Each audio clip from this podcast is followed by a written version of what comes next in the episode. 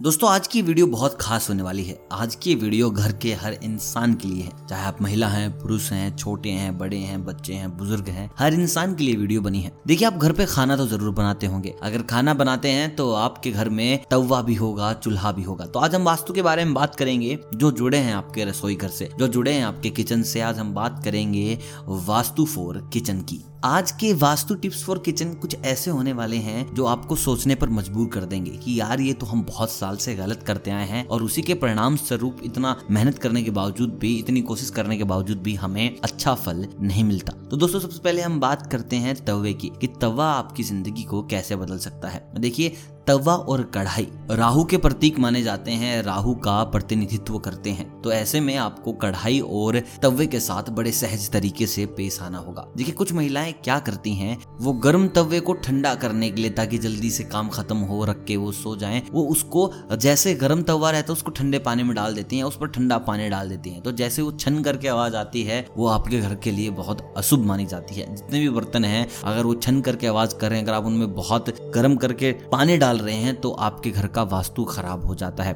दोस्तों, ऐसा माना जाता है, जो तवा है, वो साथ ही साथ लोहे का बना है तो शनि भगवान को भी वो कहीं ना कहीं प्रतिनिधित्व देता है। तो ऐसे में अगर शनि महाराज राहु आपके पीछे पड़ जाएँ तो आपकी ज़िंदगी से मुसीबतें कभी भी खत्म नहीं होंगी। तो हमेशा तवे को आप साफ़ करके रखें। ऐसा रखें कि आपको जब भी आप उसका यूज़ कर रहे हैं, उसको पानी में ना डुबोना पड़े। खाना बनाने के बाद स्पेशली इस बात को आपको ध्यान पर रखना है। गर्म तवे पर पानी बिल्कुल भी ना डालें। और आप एक चीज़ का और ध्यान रखें जो आपके घर के वास्तु का ठीक करेगा। जब भी आप खाना बनाने लगे तो एक बार उस पर नमक डाल लीजिए। देखिए, आपको याद रखना है कि नमक के के साथ कोई और मसाला वहाँ पर ना हो। क्या होता है, कई बार जो हमारी मसालदानी होती है, उसमें नमक भी वही होता है, मिर्च भी वही होती है, हल्दी भी वही होती है तो वो मिक्स सा हो जाता है। लेकिन आप जब तवे पर वो डालें, वास्तु को ठीक करें तो आपको इस चीज़ का ख्याल रखना है कि उस मसालदानी से कुछ और आपके तवे पर ना आए। जैसे कि मिर्च ना आए, हल्दी ना आए, जीरा ना आए, धनिया पाउडर ना मिले तो बस खाली नमक के साथ आपको ऐसा करना है। और इससे जुड़ी एक और बात, जब भी आप खाना बनाएँ तो एक छोटी रोटी पक्षियों के लिए ज़रूर बनाएँ, जिससे कि आपके घर का वास्तु बहुत ज़्यादा हद तक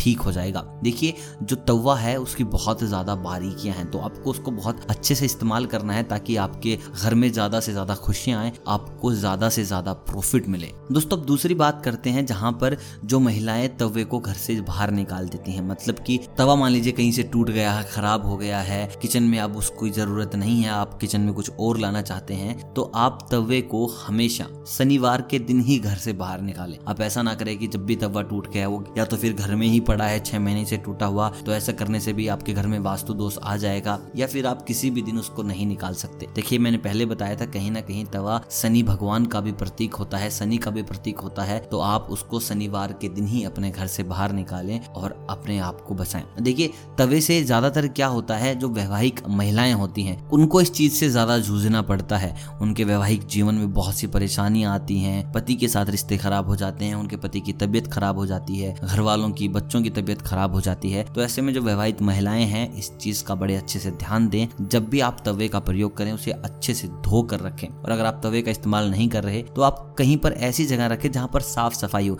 ऐसा नहीं करना है कि वहीं पर आपका आटा रखा हुआ है, वहीं पर आपकी सब्ज़ियाँ हैं, उन्हीं के बीच आपने कहीं तवा डाल दिया है। तो ऐसा करने से आप माँ अन्नपूर्णा को नाराज़ कर देंगे, राहु को नाराज़ कर देंगे और साथ ही साथ नाराज़ होंगे शनि। तो ये तीन चीज़ जब आपके पीछे पड़ेंगी तो आपको बचाने वाला कोई भी नहीं होगा। दोस्तों, अंत में आपको एक ऐसी टिप देता हूँ, जिसके चलते आप अपनी किचन को हमेशा हँसी खुशी रखेंगे और आपको बड़ी ही मदद मिलेगी। देखिए, सबसे पहली चीज़, आप हमेशा अपने किचन में थोड़ा शहद रखिए। शहद रखने से माँ अन्नपूर्णा बहुत खुश होती हैं। अगर आप ऐसा करते हैं तो माँ अन्नपूर्णा आप पर अपनी कृपा बनाए रखेगी। और अगर आपसे माँ अन्नपूर्णा खुश हैं तो ज़ाहिर सी बात है, माता लक्ष्मी भी आपसे खुश रहेंगी। और अगर ये दोनों माताएँ आपसे खुश हैं तो आपकी ज़िंदगी में कभी भी परेशानियाँ नहीं आएँगी। तो दोस्तों, ये थी कुछ ऐसी वास्तु की बातें जो आपको बहुत ज़रूरी थी जानना।